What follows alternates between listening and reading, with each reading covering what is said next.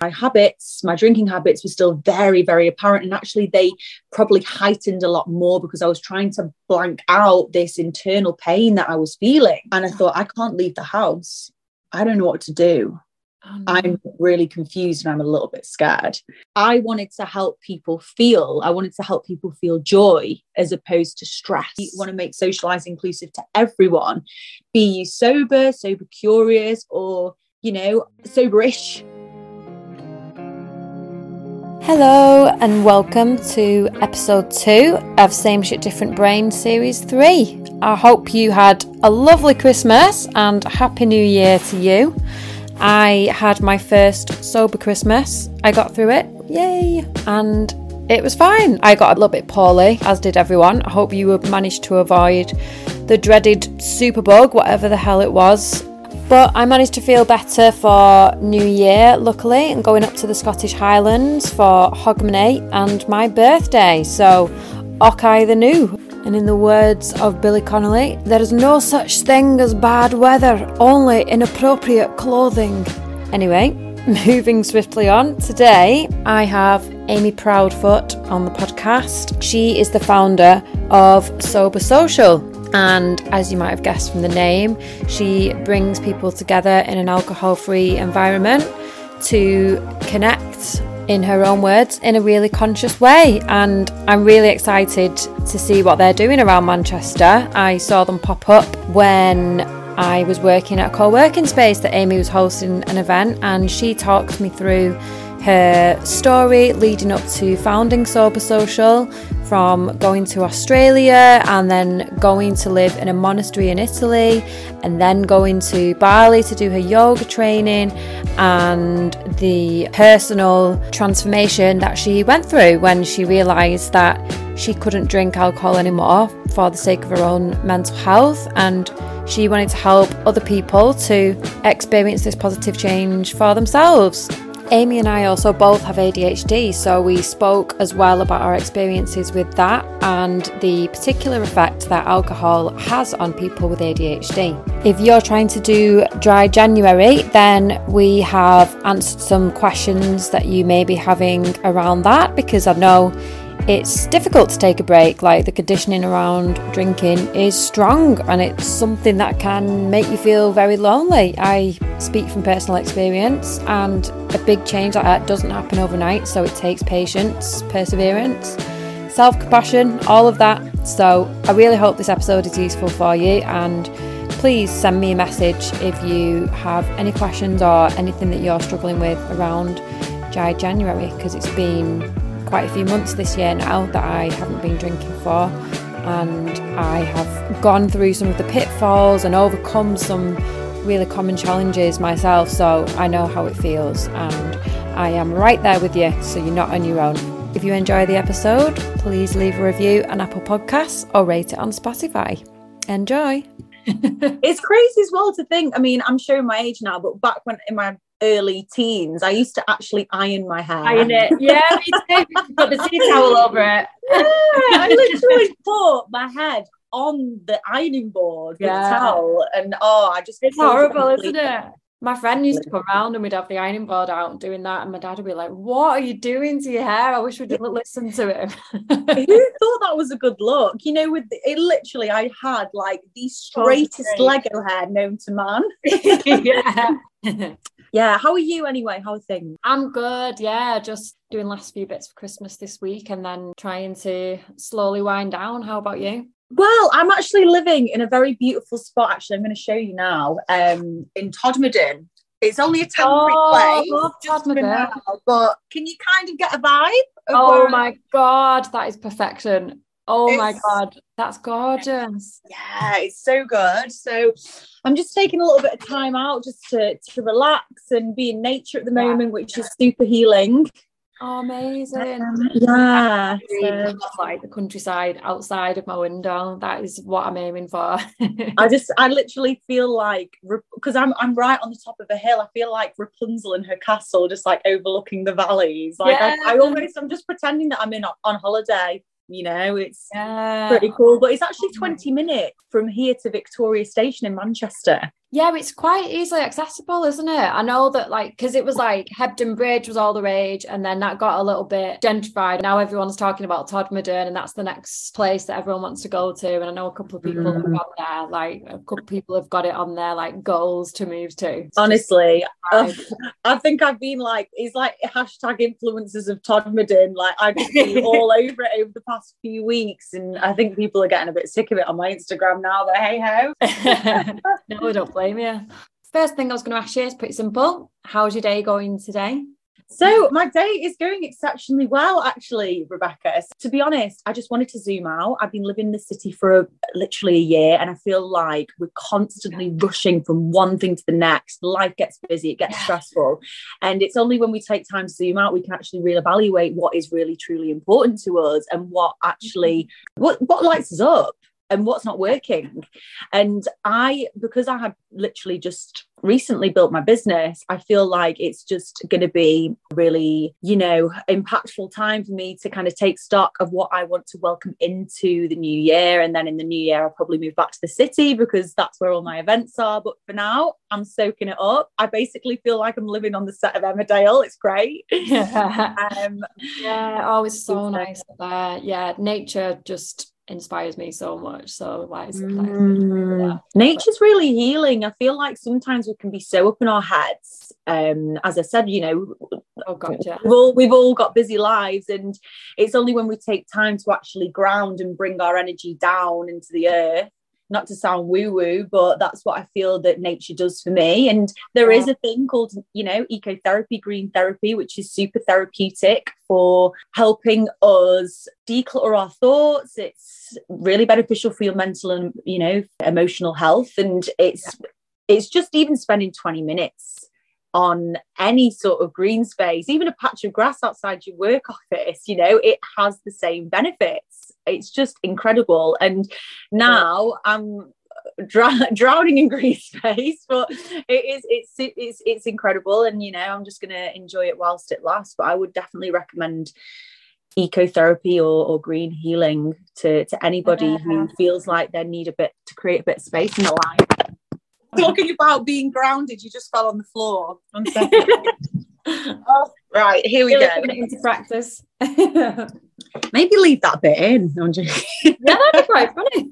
okay, guys, if you're listening, my phone just fell out of the phone holder onto the floor, just talking about being grounded. Definitely feeling a lot gra- more grounded now. Um, Very good demonstration there. yeah. Yeah, it's so true because I mean it's even like on the NHS now, isn't it? Green social prescribing, they're doing trials and like allotments in around Manchester of like people volunteering to have that time in nature and being like green space. Someone goes to the doctor with depression. Obviously, there's such pressure on the NHS.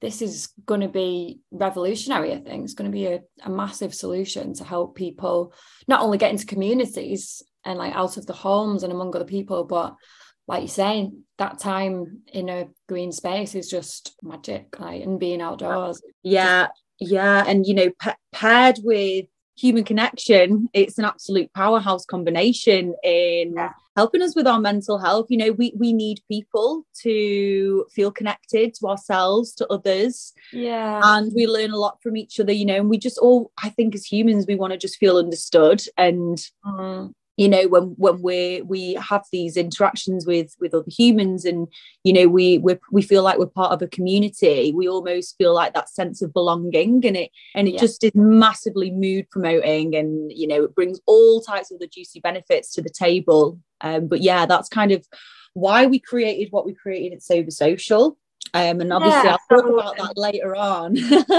yeah, I mean we can move on to that now. Like I, am dying to hear more about it. Um, it sounds absolutely brilliant. And uh, if you want to start with what led you to start Sober Social in the first place, and a bit of your backstory there.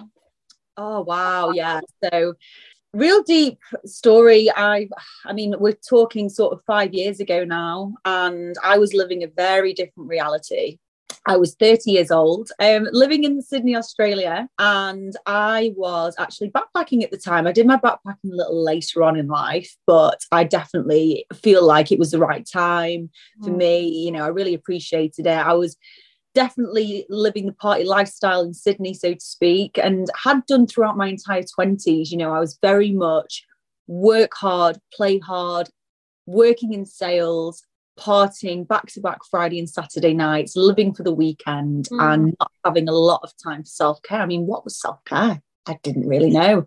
I thought that was just having a shower, to be quite honest. I didn't understand what it was. And anyway, when I got to Sydney, I experienced a breakup mm. with a partner of four and a half years. It was the first week that I was there.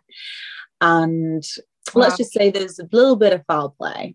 And you'd gone mm-hmm. over together, and then that happened in the very first week. Yeah, I mean, I, wow. imagine getting on the other side of the world with all this excitement and all these hopes and dreams of traveling the world with your partner, and then all of a sudden, it, you know, that happens, and it's oh God.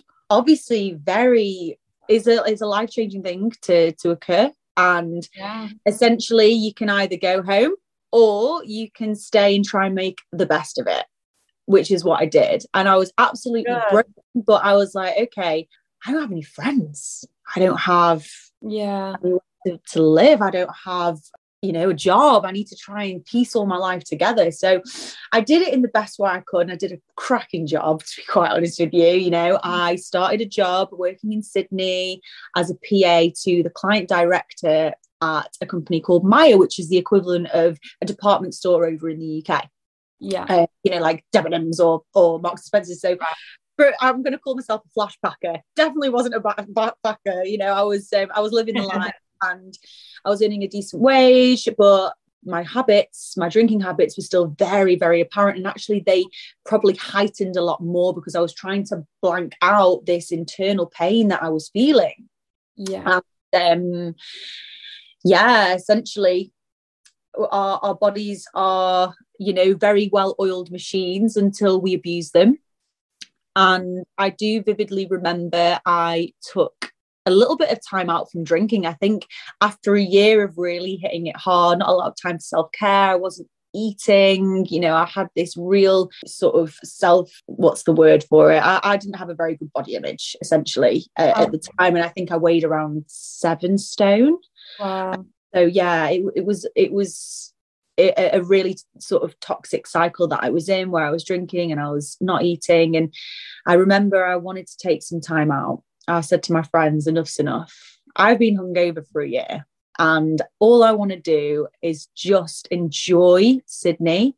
I'd just been told actually that Friday before the weekend that they weren't, the company I was working for weren't going to sponsor me because they were going through some kind of departmental change, which I was kind of like, oh my God, mm-hmm. you know, I've made this life in Sydney. I've got to go home now. And I'm coming home with no boyfriend. People are going to be asking questions. There was just a lot. So, anyway, I went to the beach for the weekend and I was just with my friends, chilling out on the beach. And then all of a sudden, boom. And I just started having panic attacks and I couldn't stop and I didn't know what was happening to my body. I thought I was dying. I'd never experienced anything like it. Mm. And I genuinely thought I was having a heart attack and I just didn't know what to do. Anyway, the ambulance came and the paramedic looked at me and he went, he said, You have agoraphobia. So you need to go home. I was like, I don't have, I'm in Australia. You know, this is, I'm a long way from home. I don't really know what to do. So anyway, these panic attacks continued and I was petrified. As soon as I got indoors into my apartment, it just completely subsided. And I thought, oof, that was close. Like, I don't know what happened there, but I don't want that to happen again. I assume in Australia as well, you'd spend a significant amount of time outdoors. And was that was the first time you'd sort of experienced that? Is agoraphobia something that can just come on really suddenly at any time? Well, I think it kind of gets a lot deeper than that. So yeah. I I I um, essentially googled what agoraphobia was, and it's essentially where you have a fear of like outdoors or generally people and, and just being in social environments. And I thought, well, that's not true because I'm inside right now and I'm speaking to my friends and I feel fine. Yeah. But um, I went to the doctors. They didn't really know what to do with me. They gave me sleeping tablets. So I, because I couldn't walk around. Oh, uh, in fact, I'm, I'm skipping a little bit. So anyway, I woke up the next morning, ready for work on a Monday, feeling rather fresh, a little bit freaked out by what happened the night before. Yeah. But anyway, I ran downstairs, opened the door, and bam, happened again. And I thought, I can't leave the house. I don't know what to do. Oh, no. I'm really confused and I'm a little bit scared. Mm. So I just rang my friend and he said, Look, come to my place, get an Uber, and everything's going to be fine. When I got there, we went to the doctors together and I still couldn't stop having panic attacks. It was just my body was stuck. It was literally stuck. And the doctor, he prescribed me with loads of sleeping tablets. I was basically, for the last two weeks of my entire time at Sydney, completely sedated. And I used to actually walk around with no contact lenses in so that I couldn't see anyone because the fear was so great. wow. Anyway, when it was time to go home, I just had this immense feeling of relief that washed over my body. If you can imagine, you know, being on the other side of the world and Mm. and just thinking about being home with your family, it was just a really nourishing thought to me. And I just couldn't wait Yeah. to be after. Anyway, when I got home, I remember coming up to my mum's house and I saw her for the first time in four and a half years. And I was just like, wow, this is just amazing. Oh And God. as I got closer to her, I realized I just couldn't speak. I I couldn't be around her even. And it was just oh. awful. Someone, I mean, I am so close with my mom. She raised me single-handedly from the age of 10 Yeah. and she was my rock throughout my entire life and i couldn't even connect with her or my brother and it was just really upsetting Mm. and luckily i mean i've always been one of these people that have just got on with it you know i've been re- i'm really positive and uplifting and now these days i definitely do the work and i realize that that isn't sometimes how life goes and i'm very balanced but back then i was just like everything's positive everything's good. So to experience that real extreme polarity and have this new you know sort of you're in surviving mode right now and you have to learn to cave and not be this big ball of energy and you you have you have to basically be sad for a while that that was a, a completely new experience to me so i was absolutely dead set on getting better Yeah. and I like to use the car analogy for talking about how we can look after ourselves, you know, and, and, and how things can can kind of break unexpectedly. It's just like having a car, right? In imagine you have a Lamborghini, if we're dreaming here, you know, mm-hmm. the right, external car can look great. But Yeah. if internally, you know, the pistons aren't changed, the oil's not changed, you've got no petrol, it's going to be pretty damn difficult to navigate that car just like a body Mm. you know and i essentially wasn't able to function in day-to-day life i had to learn to do everything for the first time because my brain didn't trust me that everything was safe it thought Right. i'm not safe and i need you to to to reprogram this or do something about it i started to exercise i started to eat well you know i started to nourish myself but more as opposed to starving myself and welcome more positive influence into my life reading personal development books. And yeah i i don't know if anyone out here is is read feel the fear and do it any by anyway by susan jeffers. Oh yeah, it's a good one. oh it's brilliant. Absolutely incredible. That book changed my life and i honestly read it when i was kind of a little bit desperate. We were three months into the agrophobic state i was living on my mum's futon and i thought life has got to be better than this you know? Mm. i'm ready to just give up really. Um i'd tried everything. It got a little bit better my symptoms but i just needed to do something extreme. And susan jeffers talks about the healing benefits of exposure therapy and how when we ignore the little voice in our brain that tells us oh it's not safe and you're in danger and and just actually doing it anyway and feeling that fear and I thought, well, I'm li- living in fear constantly. What's the difference? You know, I might as well just go for it. And I thought, Yeah. okay, what's the one thing in this world that scares me the most? I mean, apart from going to the shop to get a pint of milk, that scared me in itself. But what is the biggest fear that I have? And I thought, well, it's got to be solo traveling, right?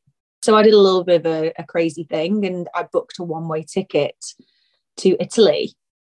And I don't know what I was thinking at the time. And I didn't really have a solid plan, but I just booked the ticket. I remember on the morning that I went, I was obviously petrified and I got on the plane. I, I was obviously trying so hard to, to, to tap into my breathing. And, and I, at this point, I'd actually learned how to meditate which at the time I just thought was breathing in and out, and I wasn't really well yeah. versed in it. but oh my goodness, it was the catalyst for change, I would probably say, throughout my entire journey. And that did help me slightly. But yeah, the plan was that I went to Italy and I was volunteering in this beautiful 400 year old Tuscan villa on top of a mountain in Tuscany. Amazing. And family renovate their beautiful home and they lived off the land. They grew all their own fruits and vegetables. They showed me how i can heal myself essentially. So i was in the best place imaginable and it was like my sanctuary. I found real peace and healing at this place and the family they were um, a family of two. So it was paolo who was the the father and then the daughter sylvia and they spoke i would say broken english but we had a little cultural exchange where they would teach me how to you know dig the crops and plant all the seeds and do some uh, propagating and all that sort of stuff in the garden. And then i would teach them english. Oh uh, it sounds so wholesome and nourishing. I can imagine that must have felt incredible after experiencing all of that and feeling unable to go outside. Yeah, and I think as well, just to kind of reflect on my time in England over those three months, yeah. whenever you go away traveling and you come back, I feel like you always need to find your tribe. And over the four and a half years, my tribe were doing very different things to to well not different things but my my my tribe from four and a half years ago essentially they enjoyed to drink just like I used to do. So for me to get involved with any of that was just an impossible dream. I just wouldn't even think about it because the anxiety the next day would be extremely heightened. So I just felt very held and very connected and, and very much like I was in the place I needed to be at that time with the right people mm. who were mm. going to help me create the life that I wanted to help me get out of this rut that I'd fallen into. Anyway, I was in Italy to cut a long story short for three months, and I definitely healed a lot. I came home to England and I realized that through my healing journey, I kind of was a little bit different now. And I went to get a job back in corporate because I mm. thought, well, I can do this, you know, it's it's just going to be the same as before. Um, I, you know, I, I've got all the skill set, but I realized when I got to corporate that there were the cracks. I noticed that you know people had these um the same it's just the same cycles that i i was in myself when i worked in corporate and there's no right or wrong but i just noticed there were certain cracks and i just really wanted to do something about it i really wanted to help and i was just like okay well with what i've gone through over the past year surely my whole life should be dedicated to giving now and trying to help people through my experience not go through what I went through. I want to try and save you that time. Like, let's just cut that out, you know? So, what I did was I got my personal training qualification and I was working actually in sales, mm. making 120 calls a day. I had in lockdown. Wow. Crazy. Um, actually, when I my mental health at that point was not great. I think through mm. COVID, we all experienced some adversity, you know, to some degree, essentially. And for me, I, you know, w- was struggling with my mental health, but I had all the tools in my toolbox to make me help me overcome it. Mm. So, you know, in the morning, I'd wake up and I'd just think, oh, not another day of this, not surely. But then I'd tap into the breath and I would use meditation to help quieten the mind, to help slow down my breathing, to help gain clarity of mind and just help prepare me for the day and to help me feel more energized and have the self confidence to carry through and do what I needed to do. Mm. meditation was really powerful. Movement, again, going for runs just in the morning, 20 minutes is all I needed to help me feel elevated and to, to give me that self confidence to, to do what I needed to do and to, to beat depression essentially, because that was what could have happened if I, I went and continued down this route of of you know being in this very toxic role at, mm. at, you know where I was. So I was working full time and I was also learning how to become a personal trainer. I passed my personal training qualification and then I was training clients. We were out of lockdown and life was good again. So I was extremely happy to yeah. have had this new opportunity to to give back. And I then started my own coaching practice. And what I'd realized was that, you know, externally people needed help, but also there was large proportions of people's lives that were also untouched. You know as human beings we're we're we're made up of energy right? And you know we have emotions that are running through our body. And essentially whenever something happens we get an emotion from that. And we're actually addicted to emotions as well as human beings you know excitement joy happiness nostalgia. We want to feel and I wanted to help people feel, I wanted to help people feel joy as opposed to stress and disappointment and sadness.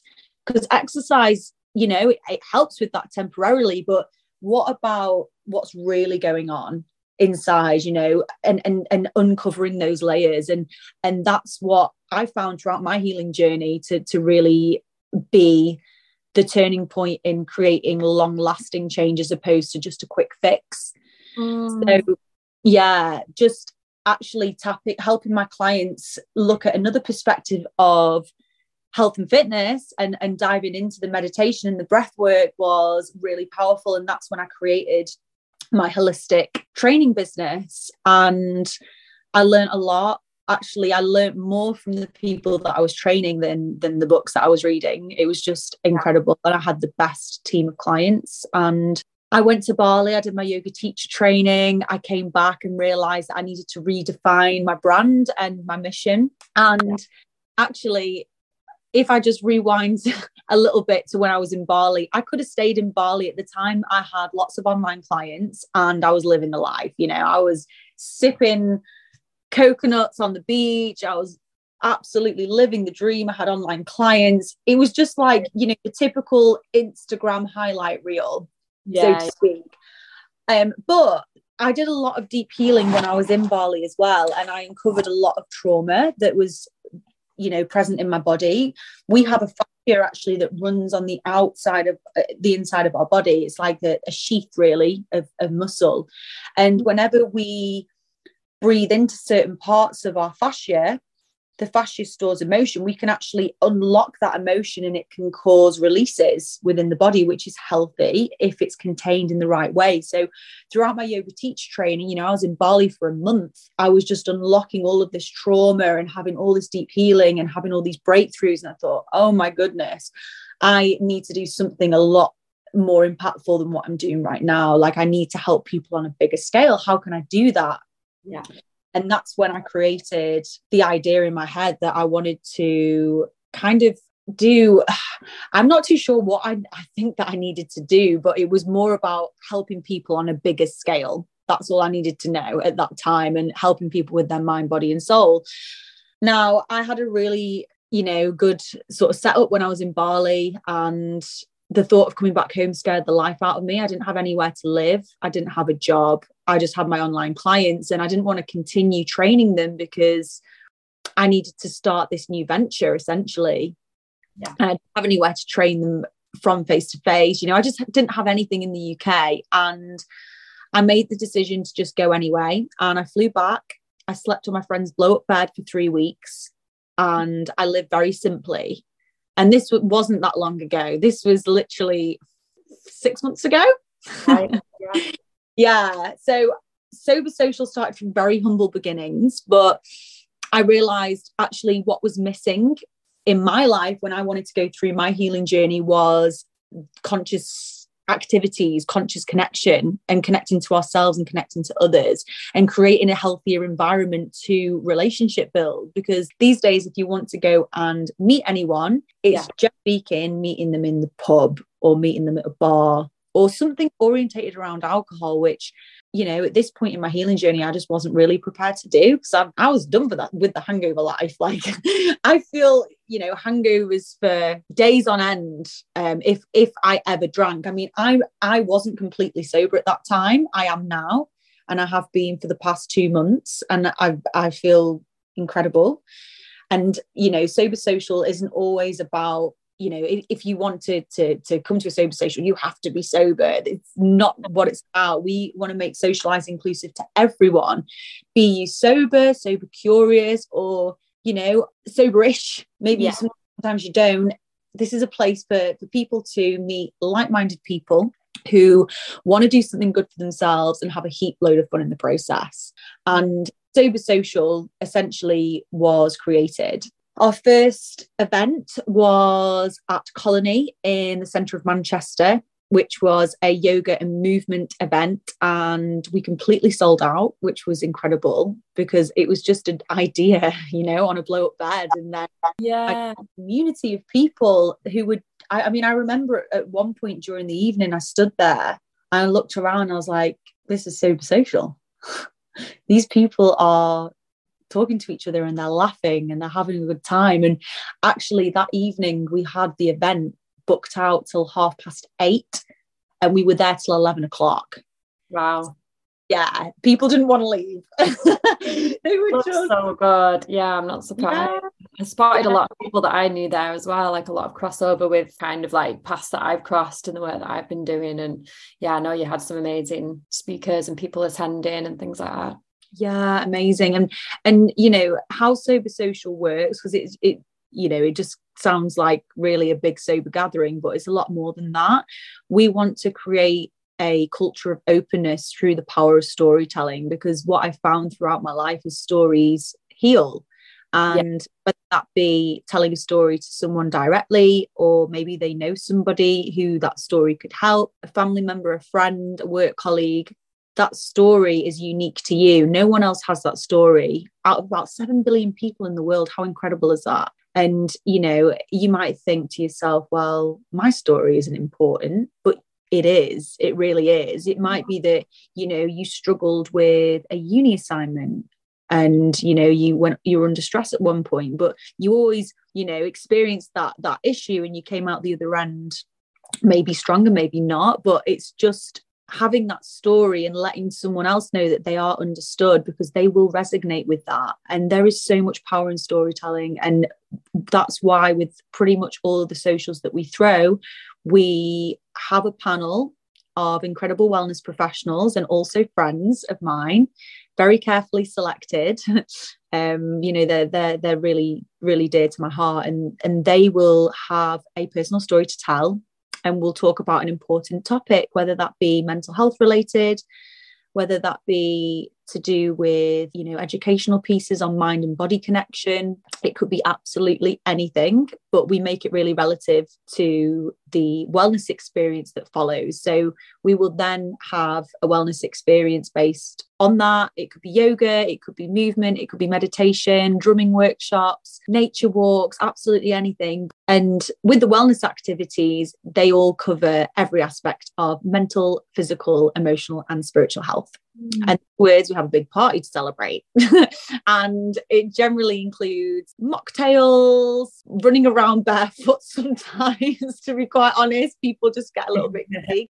And, you know, we have a DJ, we have healthy food, we've got all types of delicious, healthy snacks available. But the most important part of Sober Social is the people. It's being created by the people for the people. It was created by myself who has experienced difficulties with her mental health, you know, and I understand why we follow the patterns that we do within life and what's needed in order for us to experience more of this joy. And I kind of just give people the cup if they want to take a little sip and then give it right back, that's cool.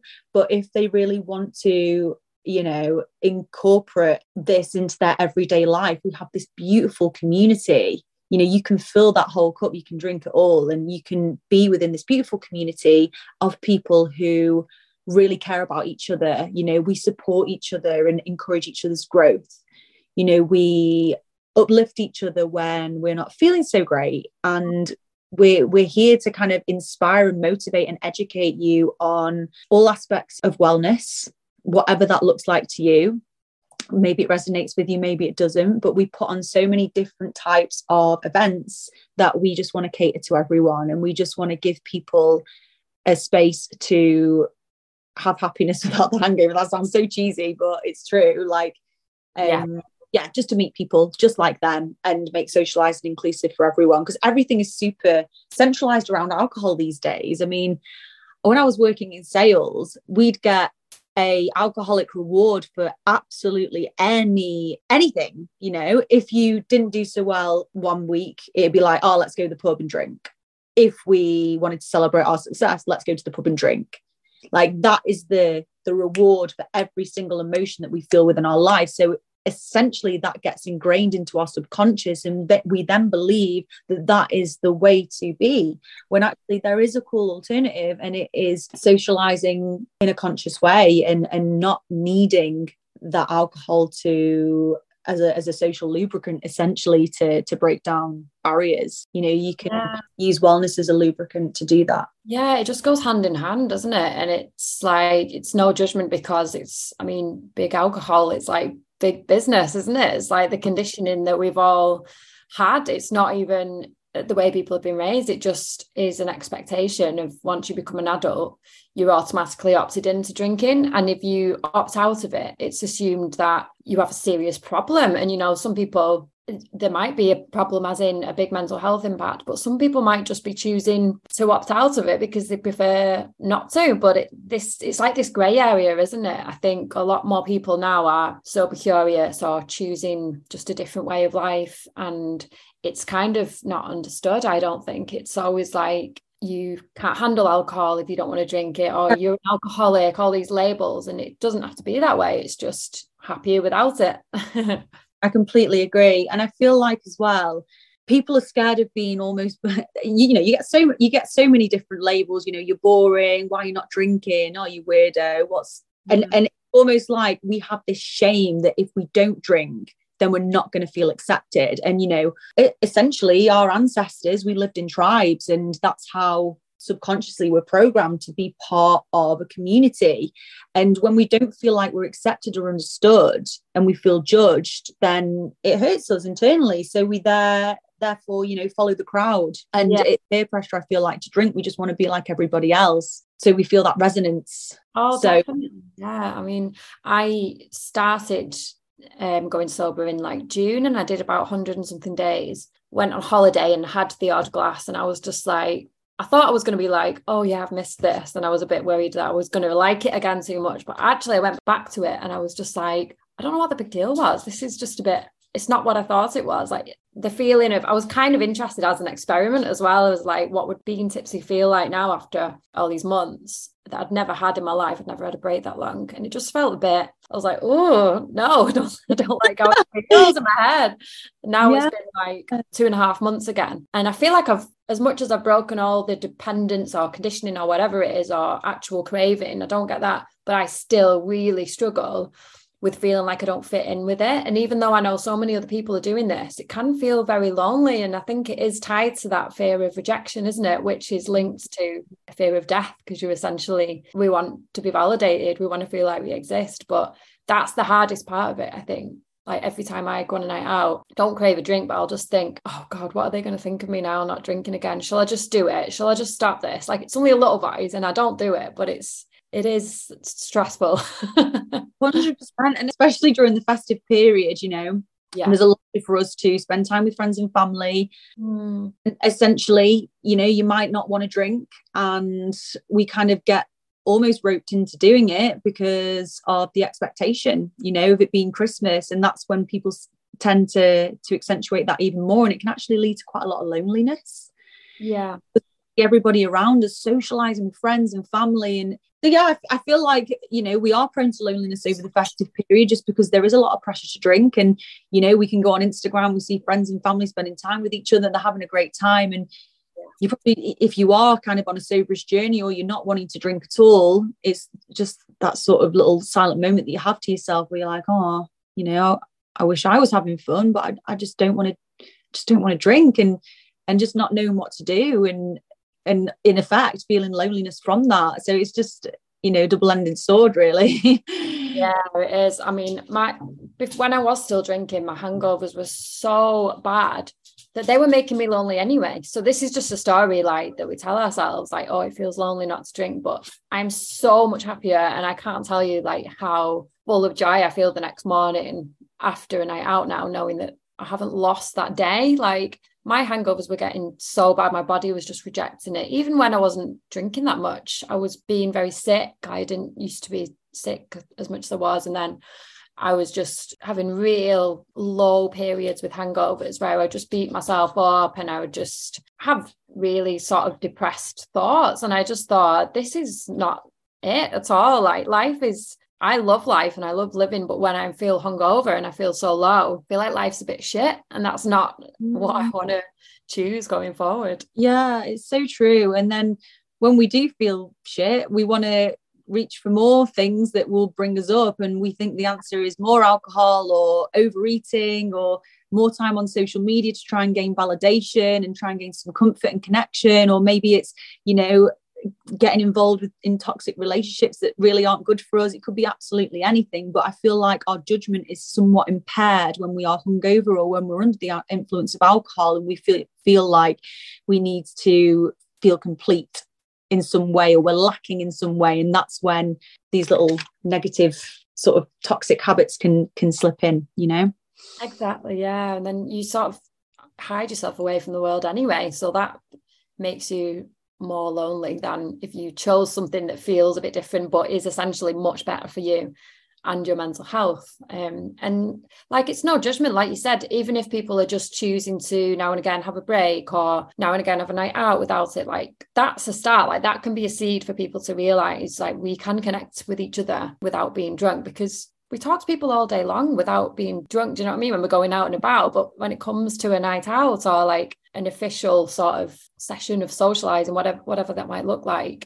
it's intrinsically tied with drinking. It doesn't make any sense. I think a yeah. lot more people are realizing that. And I feel like as well, the reason why people drink is because they need a release. So, like they've been working, yeah. or some people might not enjoy their jobs, or they might have a personal life that isn't, you know, fulfilling them in some way, or it might be stressful or overwhelming. And as a, an escapism, people tend to drink because it's instant gratification, instant stress relief. You know, literally, there's no putting on your yoga pants and and driving to the yoga studio and going through all that it's just like an instant gratification. Pour a glass of wine done. You yeah. feel instantly de-stressed. That was me. Yeah that's what i always that was my like escape on my way to relax because i had no idea how to relax in my mind and slow my brain down. I mean i realized this year that adhd had a lot to do with that so it made it even more essential that i found other ways to relax and to self-regulate. Yeah yeah. I mean I, I actually do suffer with adhd myself.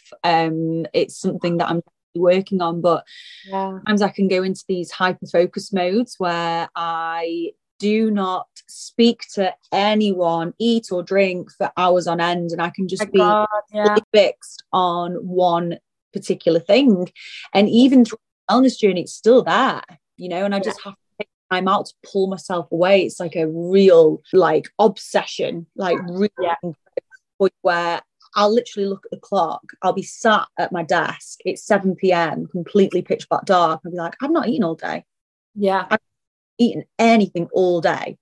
And that is pressure in your mind, isn't it, for like a standard period? And it's not the same as like being in flow, because I know what that feels like. Say, like if you're doing something like drawing or painting, I get into a period of flow and that's more relaxed mm. high focus. It feels so tense in your body, isn't it? But it's like, no, I can't stop, I can't stop. I'll just get it done. I'll just get it done. You can't think about anything else. Yeah. Find it really hard to break away. And then yeah, just skip meals, which is not like me. And I've only has only got worse since I've started working myself from home. I never used to do that mm. when I worked for someone else because I would have those marked out breaks throughout the day. Like lunchtime, five o'clock, I would have my lunch because I would want to break away from my desk and whatever I was doing. Yeah, it's almost like you need that accountability and that that discipline for, for yeah. an external person to say, actually, hey, we're going to do this now. But when you, you you're keeping yourself accountable, you can do whatever the hell you like. You know, exactly, yeah.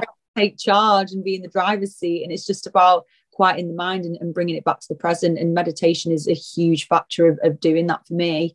Um, and I feel like with with hyper focus mode it's almost like your energy is like everything is up here like in your in your temples and your head and it's almost like yeah. you, you a game you know everything's just almost like a, a, a, virtual reality and you kind of zoom out from everything around you nothing else exists apart from yeah. that one task completely and yeah just literally just a little exercise for anyone out there that is experiencing uh, experiences adhd just literally putting your feet on the earth or even people actually that experience overwhelm you know it can it can help with that. And and literally just imagining your feet on the earth and just mm. close eyes just taking three deep inhales and exhales and then just imagine roots spurting into the earth. And it sounds very woo woo but it works um, and just imagine it traveling all the way down down down down to the core until you can see a white light wrap your roots around that white light and let the roots have the white light travel all the way up, up, up, up to your feet, traveling all the way up your feet, all the way through the knees, the glutes, the torso, the arms, all the way up the neck and to the top of the head. And then just think in your head, higher self ground me. And then all of a sudden you start to feel relaxed because you've shooted that energy down. So by just mm. taking that time and diverting the the attention and the focus down to your feet, you actually feel a lot more grounded and and, and clear. So yeah, that kind of helps me. yeah, that's a really good one. Thank you. I mean, they should be teaching this in schools, shouldn't they? You know, like people shy away from it if they think things are like spiritual, but it's essentially just a the really practical self-regulation techniques that help people manage their emotions from childhood growing up if that happened a lot more, wow, there'd be a lot less problems in the world, I think. We need to institutionalize, you know, uh, heal, healing and, and, well, even just like life coping mechanisms, essentially, like meditation yeah. being an incredible thing to to bring into schools. And I think at one some point in my life, I'll, I'll try and you know get to that that point potentially but we'll just have to i was going to ask you um what's the most rewarding aspects of starting sober social? So great question. I would say just bringing people together in a healthier environment and just seeing the joy on people's faces when they are building authentic relationships and they're connecting mm. not under the influence of alcohol and it's just fl- it's just flowing and people are genuinely radiating joy. Like that for me just seeing those connections happening is pure bliss and i just feel like that is the biggest blessing that i could potentially have within my business is is, is seeing people so just so social that's it you know it's quite quite simple yeah, I can imagine. It's amazing thing that you're doing. Like it's just I've I've read a few books this year on sobriety, um, a lot of female written books, and I've read about these movements that are happening like in the US and like even in New York, Brooklyn, they have all these cool startups now around socializing sober. And I thought, wow, we need more of that in the UK. There weren't any that I knew of. And then when I discovered you, I think I came across you because I happened to be co-working in the same space one day and yeah. I was like, yeah, this is going to be massive. This is what's needed, definitely. Uh, yeah, and we um we have some really I mean we've been doing a lot of planning in the background and we've got some yeah. really events coming up for 2023. Brilliant. Which, incredible. Yeah, we're really excited about them. Um, and we just want to just build the community. We've actually got a free nature walk happening on New Year's Eve morning at Sale Water Park. And we want to invite as many people as possible. Would love to have you there, Rebecca. I'm going to be in Scotland. I'm gutted that I'll miss this. Oh, yeah. Really you did tell me before, but, but yeah, if anyone wants to come down, it's just a, just a free ramble, really, free social, and we just want to, you know, build our beautiful community and help people connect. That's oh, it. And what would you tell anyone else that's thinking of doing either dry January or continuing past dry January and they're, they're done with alcohol altogether, whatever stage they're at, but they feel like they have a worry that they'll lose their social life essentially, or it will be impacted in some way? Yeah, really good question. I would say just to take little baby steps and be kind to yourself. Yeah um, feel like generally speaking having the the the the self-awareness to even recognize that you are living a different reality to the people that are close around you is just an incredible step in itself. And at some points you may feel moments of weakness but it's just about recognizing that that is normal. And you know we, we are so heavily conditioned to want to live in in tribes and be surrounded by people that support us that we we we might even want to you know to to be tempted you know but it's it's about recognizing that and, and knowing that it's normal and and just staying in in your truth and and knowing that what you're doing is an incredible thing and you will essentially naturally gravitate towards you the people that are meant to be in your life you know. You can find these sorts of people at meetup groups. I don't know if you've heard of the app Meetup, but that is an incredible people and do stuff with people if you don't have a tribe or a crew to do to do it with. You know, you can go to the cinema, you can go to little sushi nights. There are so many different you know really fun activities that you can do on there but obviously you know Sober Social in itself is a really uplifting community of, of people that just want to do you know something good for themselves but i would just say find your tribe and then naturally your life will start to get better from there. And it's easier said than done because it's like well how do i find my tribe? But you know maybe sober social could be for you who knows? But i would just generally say take little baby steps um, self-awareness again and being able to create that self-awareness through the power of the breath um, but also just checking in, doing a lot of journaling and trying to decop. I, I can never say this word, so I'm not going to say it. I was trying to say decompartmentalize, but that's not a word. Oh, yeah, yeah. yeah just, trying to, just trying to like um, depict your own brain and find out why you're feeling the way you're feeling. Maybe you feel frustrated that you know you you, you do feel a little bit lonely, and, and that's okay um, I think it's just about, you know, reaching out and being honest with ourselves as well about how we're feeling. And yeah, you, I think naturally things will just work out. It's just about like having patience and belief that everything will work out as it should. Yeah.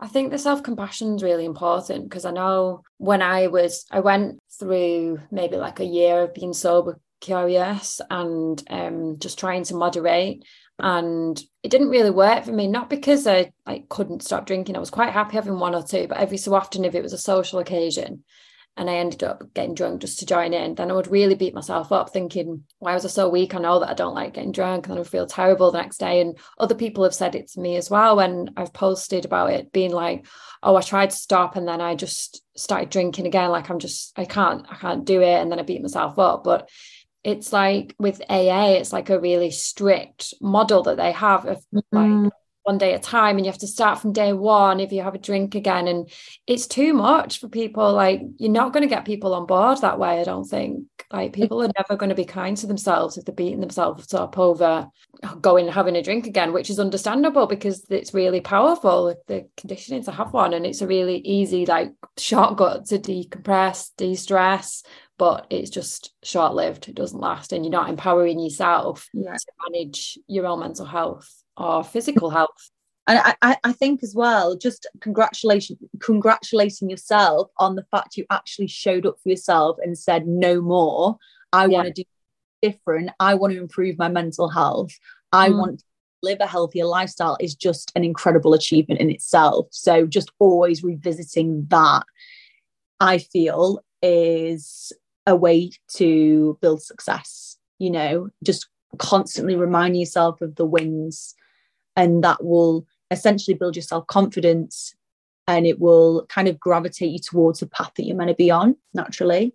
Yeah. yeah. Yeah definitely. I think like for me i'm really glad that i had those last few like hangovers that i could remember because even though they were horrible i remember those and i'm like oh my god like i don't want to go back to feeling the way that I felt and feeling that way about life and about myself. And it just makes you stronger each time. Like we have to look at failure, so called failure, if you want to call it that, as something that's absolutely essential when you're trying to make a big change. Like, how could you do it without that? Absolutely. And and you know what? I'm going to be really honest. When I came back from Bali, I actually drank a little bit um maybe five months ago because I've been sober for so long. I didn't understand what it felt like. I, I couldn't resonate with what it felt like to be yeah. and to get into the head of my client. How am I meant to talk from first-hand experience when I've been sober for so long? You know, mm. it, it didn't feel authentic. So I did get drunk a little bit, and wow, it was a shock to the system. I definitely wouldn't go back personally, but it was probably one of the most the most beneficial things that I did for my business because I was able to, you know, redefine my message and and really, really reach out to the people that I needed to help. So yeah, there you go. yeah, you can get complacent otherwise, can't you? Like for me, when I went back to it, it had been a while and I was like, oh, was it really a problem? Could I just like have a bit and moderate? And then I was just like, no, I, I was really happy with what I was doing. And it's actually easier to make one decision just to quit than to like the science behind it and like the mental energy that it actually uses to keep making those micro decisions every time you go out. Like how many shall i have? Shall i just have one? Shall i just have two? That drains your energy and it's just a waste. as, as well as your bank balance. Exactly. Yeah yeah. So what is the one thing that you would tell the younger amy? Ooh that's a really good question. I would probably say that if I was to look at the younger Amy now, I'd say you are enough. You don't need alcohol to try and be this certain person in your head that you think you need to be in order to fit in. You're enough as you are. Just show up exactly as you are. That's authentic and that's real to you. And you will essentially attract the life that you want through that. And yeah, I would just say you're enough. You don't need anything else to to add on to the fact that you're already enough you're already enough exactly as you are regardless of your job regardless of the friends you have regardless of you know what you consume what you wear the house that you have anything you are enough exactly as you are. And um, just recognizing that i think is powerful.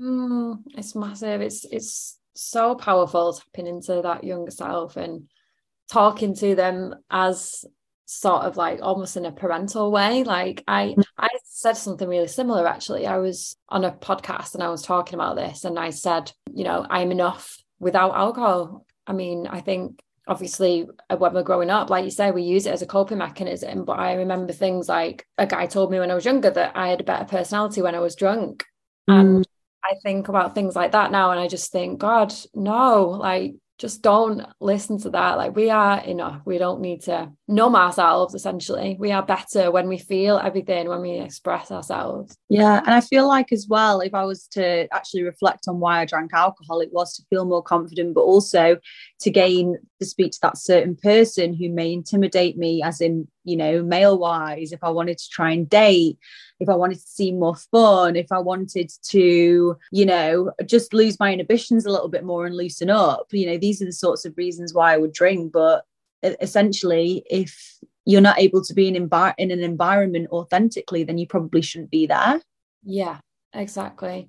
And maybe, maybe not shouldn't be there, but maybe look at doing um, something else that would nourish you and support you as opposed to you know trying to fit in with everyone else's expectation of what fun is and yeah. Yeah confidence is a big one because for me i did like confidence training this year i was really determined to get more confident in myself and i hadn't even tied this in like with the alcohol thing really, but it just sort of naturally came hand in hand. And the more you go out and socialize with people without alcohol as a crutch and just bring yourself and be happy that you are enough, confidence is just a byproduct of that. That's been one of the best things for me. Like I feel so confident now to go out. And I realized that I was getting social anxiety before nights out. And I never thought of myself as someone who was socially anxious, but I definitely would have been using alcohol, like you said, for confidence. So that's a brilliant thing to overcome and like to feel better in yourself and better what you're bringing to people. Yeah, absolutely.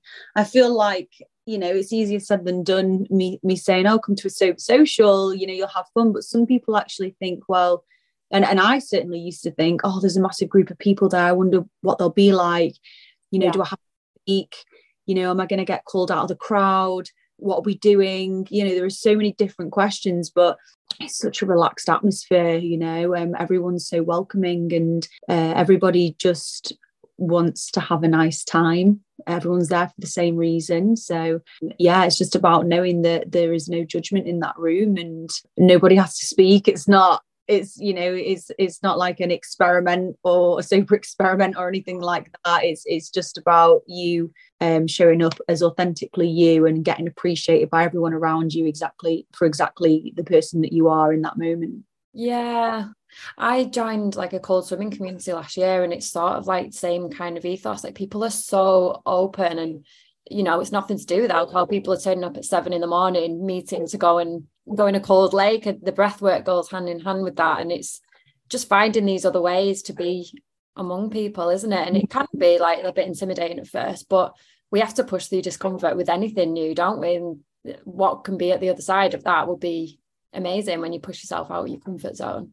Exactly. Like if you're trying anything new for the first time just know with practice it will get better. Just like when i experienced agoraphobia. I couldn't go outside for the first time, but over time, I just kept doing it and doing it and doing it until the point where I felt comfortable to do so. Obviously, that's a very extreme, um, you know, ex- example, but uh, it's just like working a muscle, isn't it? At the gym, you know, the, the yeah. more you go to the gym, the more that you work out, the stronger that muscle will become. So it's just about persistence, I guess, and just Definitely. knowing the side of that will you'll you'll get the fruits of, of the of your labor essentially yeah exposing yourself to that situation and just knowing anyone that's listening who wants to try it you're definitely not on your own yeah absolutely yeah so last question what is your go-to song or songs that always just boost your mood and lift your day Oh, okay. That's a really good question.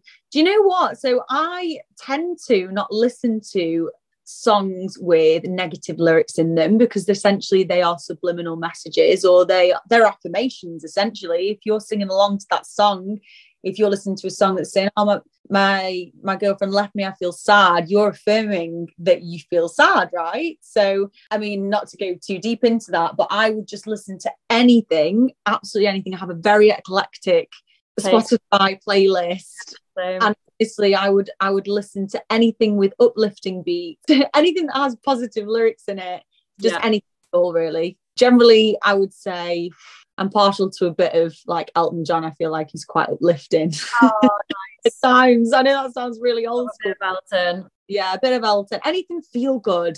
Well, I will, I've got a playlist, so I will put some Elton on the playlist for you. oh, amazing. Thank you. And um, where can people find you if they want to see more of you and your work online? Oh, yeah. So you can find us at Sober Social UK on Instagram, or alternatively, if you want to add me, my personal Instagram is Amy Proudfoot underscore. And yeah, you can find us on there.